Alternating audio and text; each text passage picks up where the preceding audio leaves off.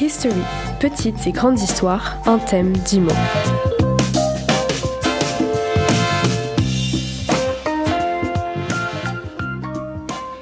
Bonjour et bienvenue dans cette 15e émission de History avec Nathan et Roman. Bonjour Donc le concept 10 mots et un thème et on doit vous écrire une histoire chacun. Il y aura bien entendu la rubrique de Roman. Pour petit rappel, donc les mots et le thème de cette euh, semaine, donc c'est poids, vol, trolleybus, cage, corde, dilemme, rugir, vie, tapisser et femme et le thème c'est l'Afrique du Sud. Sans plus attendre, on va passer à la première histoire de Nathan. J'ai décidé de partir en Afrique. C'est ce qu'a dit cette femme, Normie, nommée Cathy. Elle avait 35 ans et a passé sa vie à tapisser. Et ça l'ennuie, Cathy, de faire ça. Depuis toute petite. Elle souhaite devenir chercheuse dans un parc naturel. Elle souhaite étudier et s'occuper de tous les animaux d'un centre. Les oiseaux, étudier leur vol, leur poids. Mais l'animal dont elle veut vraiment s'occuper, c'est les lions. Quoi de plus beau que les lions? C'est l'animal roi de la savane. Lorsqu'il rugit, tout le monde lui montre son respect. C'était décidé. Cathy allait partir. Le dilemme d'un emploi stable en ville avec son petit confort et l'aventure d'être chercheuse et de ne pas savoir ce qui va l'attendre le lendemain. Euh, c'était son choix. J'ai pas, j'ai oublié ma transition dans l'histoire. Je sais pas où aller. Après discussion avec sa femme, notre héroïne put partir. Elle prit le trolleybus et alla à la gare la plus proche. C'est parti pour un voyage de plus de 24 heures jusqu'à destination. Elle ne partait pas sans diplôme, non, elle avait déjà un master en biologie animale. Mais par faute de chance, elle n'avait jamais trouvé un emploi, et c'était l'occasion en or pour elle. Elle a trouvé sur Pôle emploi, comme ça. Non mais en vrai, ça c'est... Dans mon histoire, ça faisait longtemps qu'elle cherche. Bref, je cherche où j'en suis. Euh, elle en était toute excitée et attendait avec impatience son arrivée à la réserve et son premier jour. Lorsque elle fut enfin à la réserve, on lui présenta les lieux. Bon, il ne faut pas se le cacher, c'était un peu rustique, mais beaucoup moins qu'elle pensait. Il fallait tirer une corde pour faire couler l'eau de la douche ou pour, pour avoir de l'eau à la fontaine, mais sinon elle avait un bon lit, un petit confort dont elle était fière. Après avoir réintégré quelques animaux sauvages dans la nature, en les libérant de leur cage, son travail commença pour de bon. Après plusieurs mois, elle fut rejointe par sa femme, et après qu'elle ait trouvé un travail, finalement, Cathy et sa femme furent heureux pour le restant de leur jour. Ils eurent beaucoup d'enfants.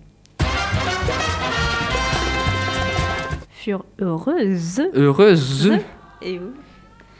Ah, la régie La régie nous fait des signes. La régie- Ah Je suis même sûre qu'on les entend.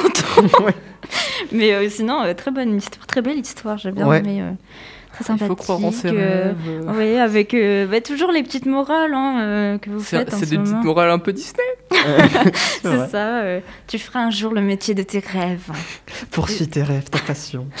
C'est toujours ouais, ça que c'est vachement ça. Faudrait qu'on fasse un truc euh, très euh, désastreux. Genre, le gars, il, il est à fond dans son métier, mais sauf que. Ouais, il il y a rien qui marche. Allez, c'est parti. C'est le. ça sera pour la semaine prochaine. On ça. appelle, on appelle Roman Maifo, elle revient. Elle est, elle est trop Oui, c'est forte vrai. là-dedans. Ouais, c'est vrai. Le désastre. Super. On fera une émission dépressive. Ouais, bon. euh, pas sûr que ça va- marche. Du coup, maintenant, on va écouter ton histoire, euh, Roman. Donc, passons à l'histoire de Roman. Alors, je sais pas si elle est plus joyeuse ou pas, Ouais. mais on verra. Alors, cela fait déjà un an que je suis à Johannesburg et je vis avec ma grande tante et mes deux cousines. Au début, c'était vraiment pas simple pour moi car la ville était totalement différente de là où j'habitais avant, donc en France, à Poitiers. Le niveau de vie n'était pas le même et la nourriture non plus. En seulement deux semaines, j'ai pris énormément de poids, à peu près 10 ou 15 kilos. Je sais plus, mais une chose est sûre, j'étais méconnaissable. Mais heureusement, mon mal-être est vite passé grâce aux habitants de Johannesburg, mais surtout mes voisins qui ont été très euh, accueillants et chaleureux dès les premières semaines. Ils m'ont fait visiter toute la ville avec tous ses recoins cachés et surtout euh, ses meilleurs bars et restaurants. Mes cousines, elles, m'ont montré tous les meilleurs musées et boutiques que cette ville regorge. Peu à peu, je suis tombée totalement amoureuse de cette ville.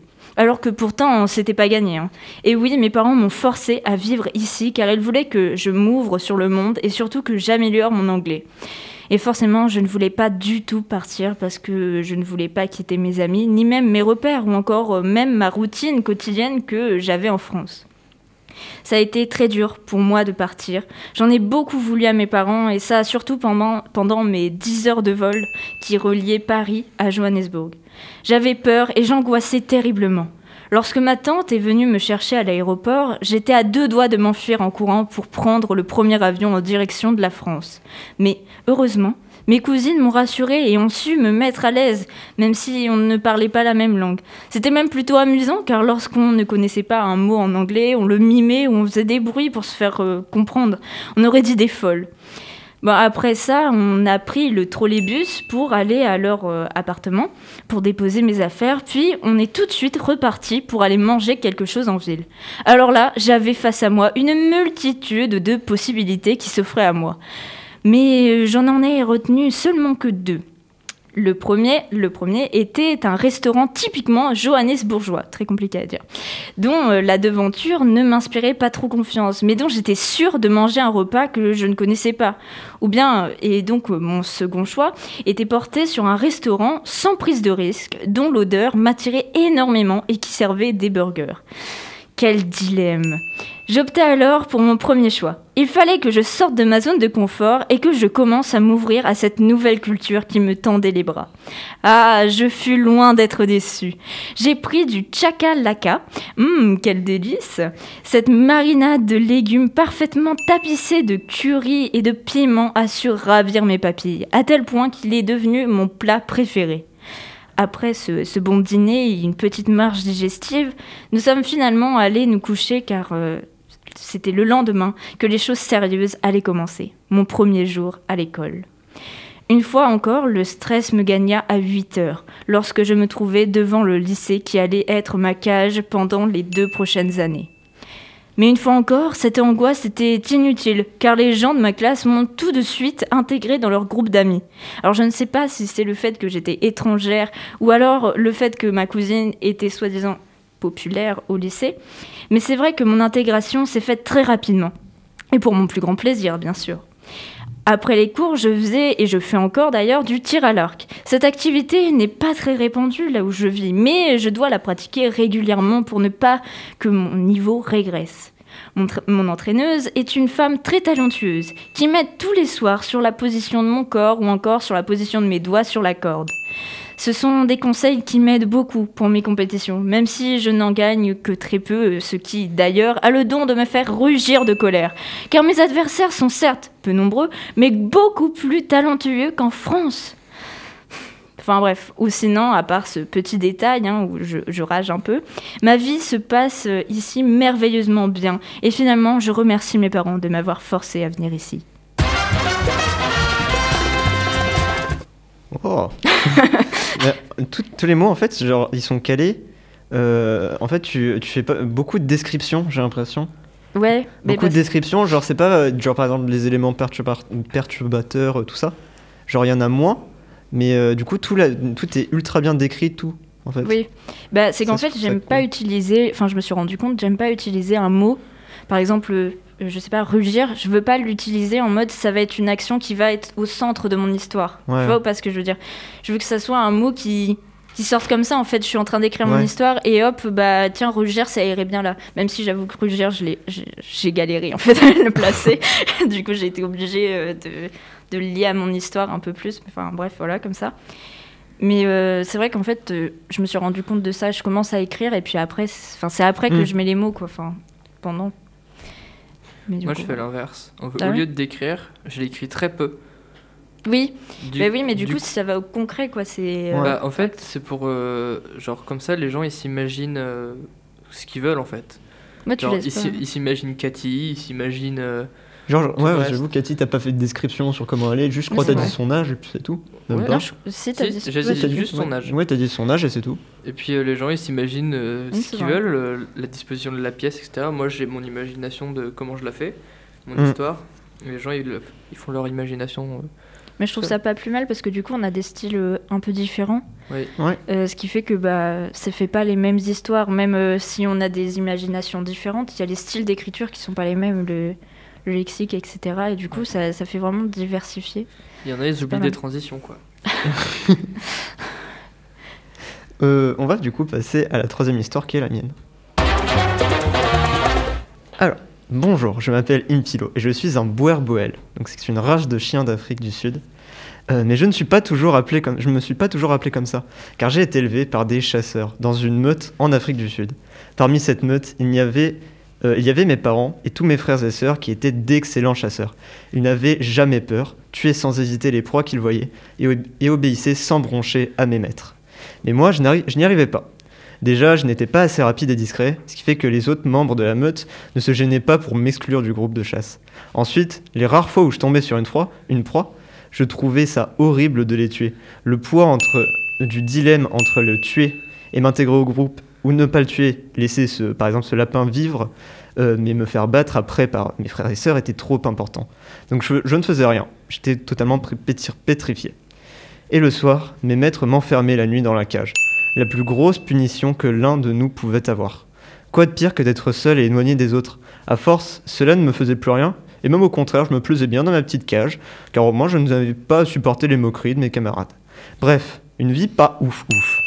Un jour de chasse, il faisait ultra moche, et euh, un énorme orage rugissait au loin. Donc j'ai eu tellement peur euh, de cet orage que j'ai couru le plus vite possible à l'opposé de la forêt. Euh, avant de, perdre la meute, donc je suis arrivé dans la périphérie d'une ville, et j'ai vite compris qu'il s'agit de la ville dont parlaient tout le temps mes maîtres, c'était Johannesburg. Donc cette ville était absolument énorme, énorme, et ça changeait de l'humidité de la cabane où j'étais gardé. Il y avait même des objets qui bougeaient tout seuls, c'était impressionnant à voir. Il y avait juste accroché une corde qui, qui vole en fait, et j'ai appris plus tard que ça s'appelait des trolleybus. Donc les murs de ma ville en fait étaient tapissés de quelque chose de transparent. Je pouvais pas voir, à- je pouvais voir à travers les maisons, mais je pouvais pas y entrer. C'était vraiment très bizarre. Ça paraissait super moderne en fait. Donc je me suis fait euh, recueillir par une jeune femme et je vis maintenant ma meilleure vie avec d'autres chiens qui ont la même histoire que moi. Nous sommes tous dans un enclos appelé SPA. Voilà. Super original. Oui. Oh, vraiment Très très original. Alors je tiens à préciser un truc, ça rentre pas beaucoup dans le thème. C'est vrai. Parce que, euh, en gros, j'ai fait mon texte et tout, j'ai mis, j'ai calé mes mots et tout. Ouais, euh, mon, mon perso c'est un chien, tout ça. Et en fait, genre, le, le seul truc euh, qui me restait sur la petite fiche, genre, je raye à chaque fois les trucs qui manquent, Ouais. c'était le thème. Et le thème, j'ai vu Afrique du Sud. Et là, j'ai fait Ah Ouais Bon, Et donc, on va bon. mettre Johannesburg. Ouais, on va mettre Johannesburg, une race de chiens, c'est, tu vois, qui vient d'Amérique du- d'Afrique du Sud, pardon. Mais après, ça va, t'as as fait l'effort quand même de, Oui. de mettre des mots, euh, enfin, comme euh, la race de chien, euh, Ouais. Et Inpilo, Inpilo, c'est le, il s'appelle, c'est le chien et c'est en, c'est en zoulou et c'est la langue la plus parlée là-bas, enfin avant l'anglais. Et euh, donc c'est la langue locale euh, parmi les 11 langues. Et euh, donc euh, Inpilo, ça voulait dire, je crois, joie. D'accord, ok. Bah, je trouve ça sympa, parce que du coup, t'as fait des recherches à côté et tout pour Mm. euh, te documenter pour ta, Ouais, ta- Bah, ton histoire, et c'est vraiment sympa. ouais, j'ai cherché tous les traducteurs parce que les traducteurs euh, français zoulou, il y a rien. Du coup, euh, Bah. ouais, j'ai fait, j'ai quand même fait des efforts tu- pour que ça soit Bah ouais, donc quand même. moi je euh, trouve que ça va, c'est pas non plus, on va pas te jeter la pierre quoi. Ça va, ça va.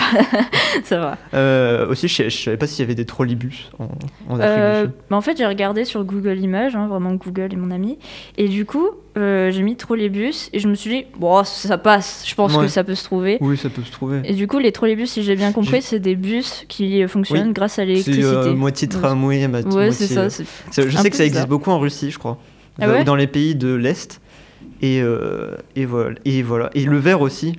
Genre, j'avais vu que c'était très moderne en fait, Johannesburg. Et qu'il y avait des gratte-ciel en verre, tout ça, je Oui. crois. Et du coup, je me suis dit, vas-y, c'est parce que c'est le verre. Genre, c'est pour ça, le... quelque chose de transparent, je pouvais voir à travers les maisons et tout, mais pas y entrer. Tu sais, genre, c'est un chien, il comprend pas Ah ce oui, que c'est. d'accord, ok.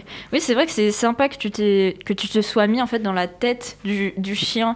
Enfin, je sais pas, je, je trouve Oui. ça vraiment une approche euh, super cool. Donc, euh, Mm. vraiment, euh, très bonne originalité, vraiment euh, très stylé. Ah, du coup, euh, on va passer à euh, la grande histoire de Roman.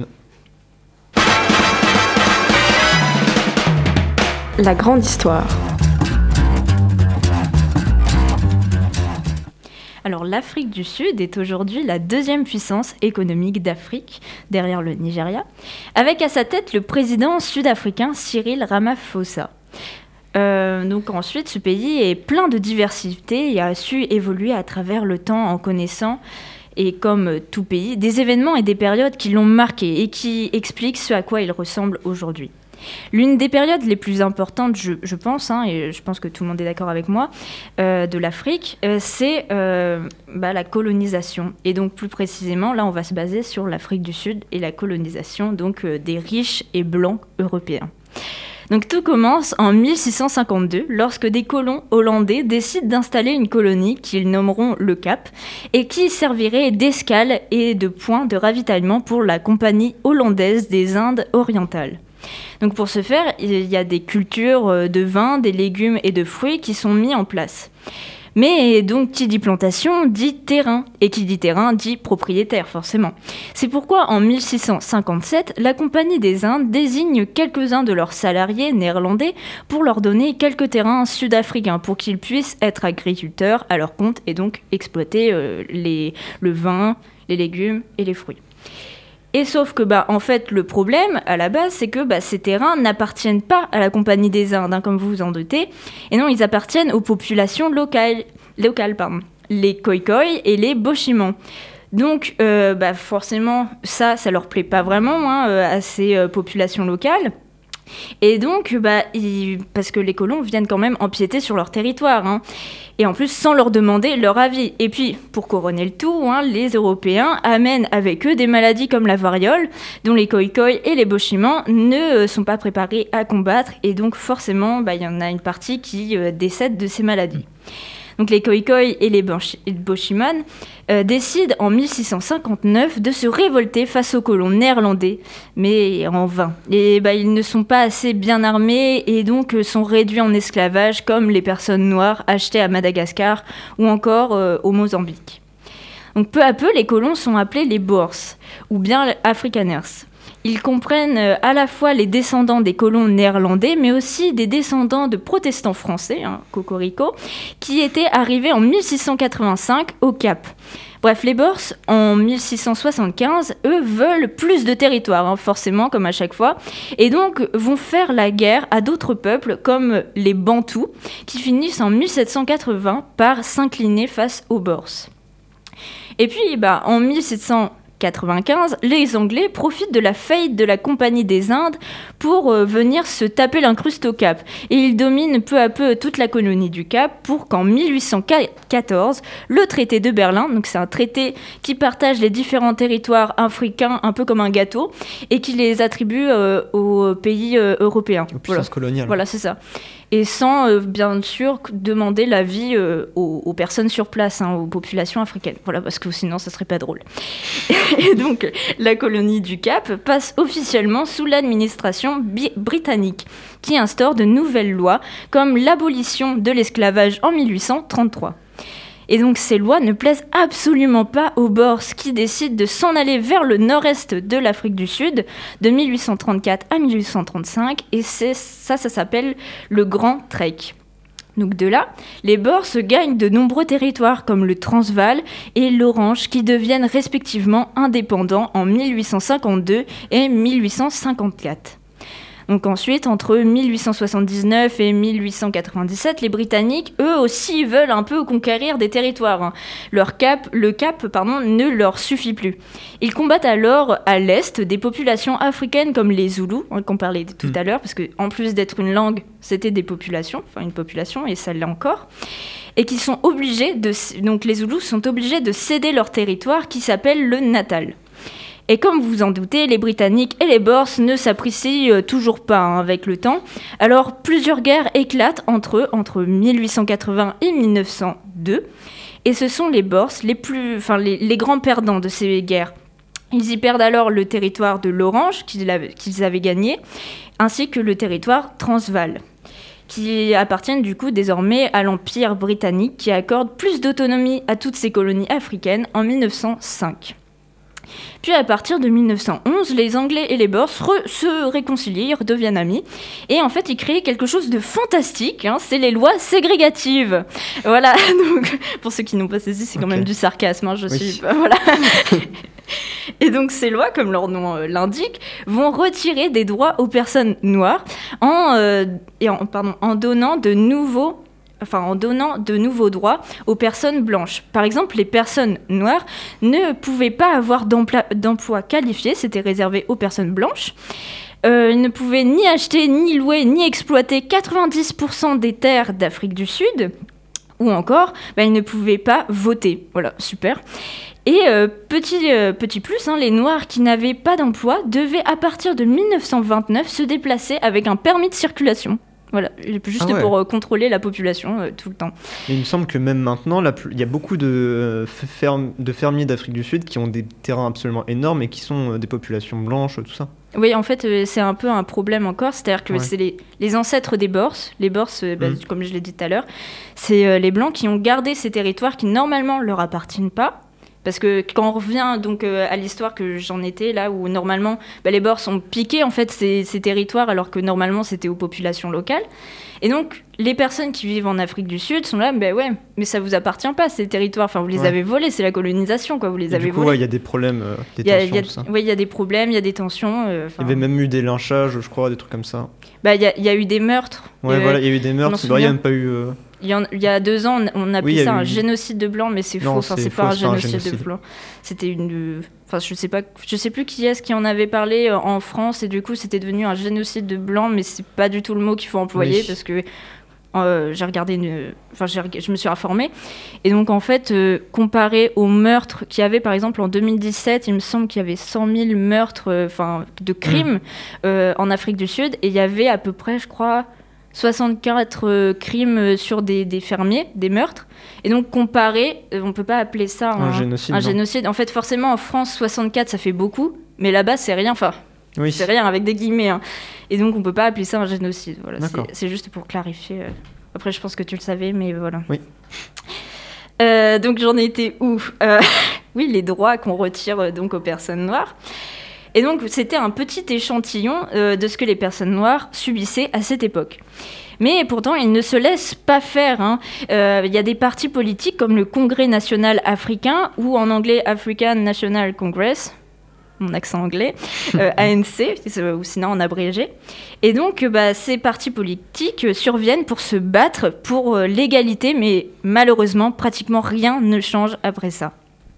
C'est à partir de 1848 que l'apartheid vient accentuer les lois ségrégatives, avec l'interdiction des mariages et de relations sexuelles entre les personnes noires et blanches, mais aussi avec une séparation entre les riches blancs minoritaires qui vivent dans des villes développées, un peu comme en Europe, hein, qui est vraiment, quand tu regardes les photos, on dirait vraiment que c'est en Europe, alors qu'en fait, non, c'est en Afrique du Sud. Alors qu'en fait, à côté, il y a les Noirs qui, eux, sont, enfin les personnes noires qui sont euh, pourtant majoritaires en Afrique du Sud, mais qui sont considérés comme des étrangers et vivent dans des bidonvilles, alors que les Blancs sont considérés comme euh, bah, des citoyens. Donc là, on voit déjà la, grosse différence, la grosse euh, ségrégation qu'il y a dessus. Et donc à cette époque, l'opposition politique est beaucoup plus compliquée qu'avant, car les opposants à l'apartheid, comme le Congrès national africain que je viens de dire tout à l'heure, sont interdits en 1960. Donc le Congrès euh, national africain est interdit en 1960 et son principal représentant, donc Nelson Mandela, que vous connaissez sûrement, est recherché par la, police et par la CIA aussi. Et il est finalement arrêté en 1962 et condamné à la perpétuité en 1964. Donc ça rigole pas. Et euh, ce n'est que le 2 février 1990 que les choses changent enfin. Ça se déroule donc un an après l'arrivée au pouvoir de Frédéric de Klerk, qui réautorise le parti politique du Congrès national africain, réinstaure la liberté de la presse et libère Nelson Mandela. Et en juin 1991, la dernière loi sur l'apartheid est supprimée. Donc c'est déjà la fin de l'apartheid.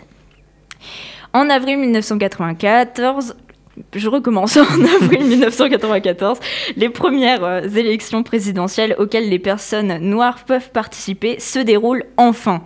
Et devinez qui les remporte?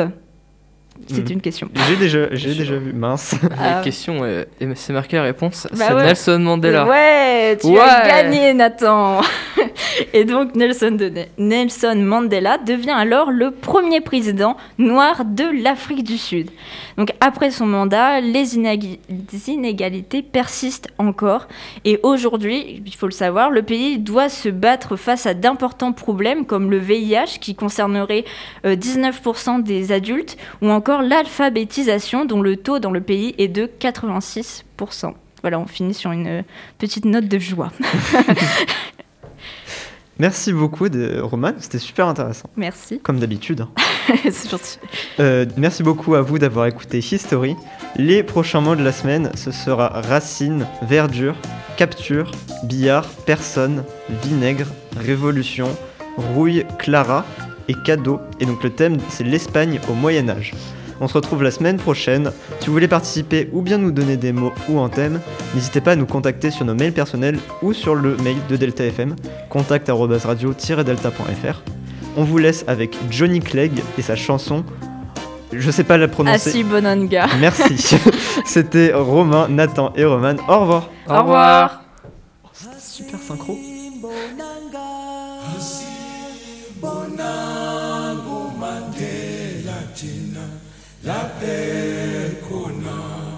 la lapha hasi bonanga, asimbonanga asimbonanga